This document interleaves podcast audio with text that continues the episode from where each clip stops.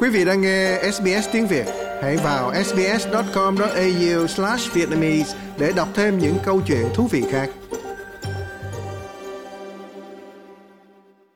Từ san hô dưới đáy sâu đến bọt biển thủy tinh, nhím biển, động vật lưỡng cư và tôm hùm, những sinh vật biển sâu mới đã được phát hiện. Các nhà khoa học cho biết những phát hiện này từ chuyến thám hiểm đại dương Smith gần đây có thể đóng góp cho nền khoa học mới. Erin Easton, phụ tá giáo sư tại Đại học Texas, Rio Grande Valley, là một trong những người tham gia chuyến thám hiểm.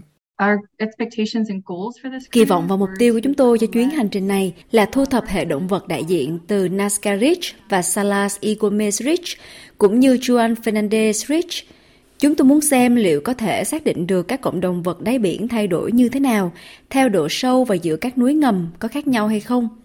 Chúng tôi đang tìm kiếm xem liệu có bất kỳ cộng đồng nào ở vùng núi ngầm là khác biệt hay tương tự nhau hay không, để chúng tôi có thể đưa ra các quyết định quản lý bảo tồn. Những rặng núi ngầm dưới biển như Salas y Gomez và Nazca là những chủ núi dưới nước bao phủ 2.900 km ở phía đông nam Thái Bình Dương. Đi xuống đáy đại dương sâu thẳm, các nhà khoa học đã sử dụng robot dưới nước để khám phá các đỉnh dọc theo hai rặng núi. Họ hy vọng dữ liệu này có thể hỗ trợ việc chỉ định một khu bảo tồn biển quốc tế. Giáo sư Easton một lần nữa cho biết. We were able to um, observe Chúng tôi có thể quan sát hơn 150 loài chưa được báo cáo trong khu vực và chúng tôi tin rằng có khoảng 100 loài trở lên, trong số đó là loài mới đối với khoa học. Chúng tôi đã quan sát những loài nhím lớn này, được gọi là nhím xương rồng. Chúng khá cao, cao khoảng một nửa mét và chúng tôi thấy chúng thành từng cụm lớn. Chúng tôi quan sát những rừng san hô, nên chúng tôi thấy một rừng san hô tre có lẽ đã hàng ngàn năm tuổi. Chúng tôi cũng thấy nhiều loài san hô khác, có lẽ ở đó trong hàng ngàn năm tuổi.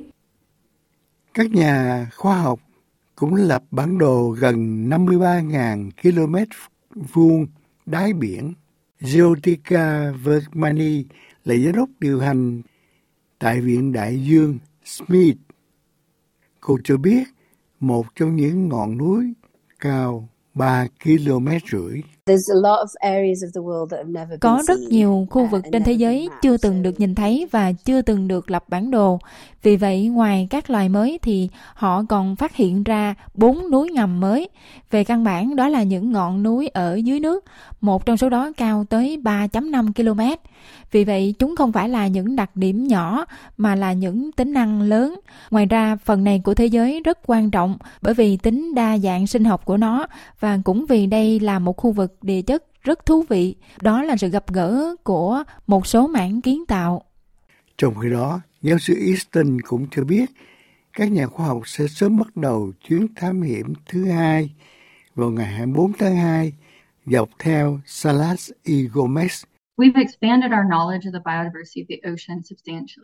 Chúng tôi đã mở rộng đáng kể kiến thức về đa dạng sinh học của đại dương và tin rằng thông qua quan sát của mình, chúng tôi đã tăng số lượng loài được biết đến ở khu vực này lên khoảng 34% và có thể nhiều hơn. Đó là tất cả sự đa dạng sinh học mà chúng tôi không hề biết đến sự tồn tại của nhóm. Với hơn 100 loài mới tiềm năng, đó là những loài mới đối với khoa học.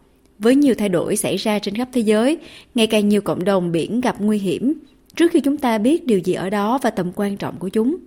Vì vậy, điều thực sự quan trọng là chúng ta phải hiểu hệ động vật và sinh vật nào sống ở đâu, cũng như những thông số nào phù hợp cho sự tồn tại của chúng, để chúng ta có thể duy trì đại dương trong lành và bền vững.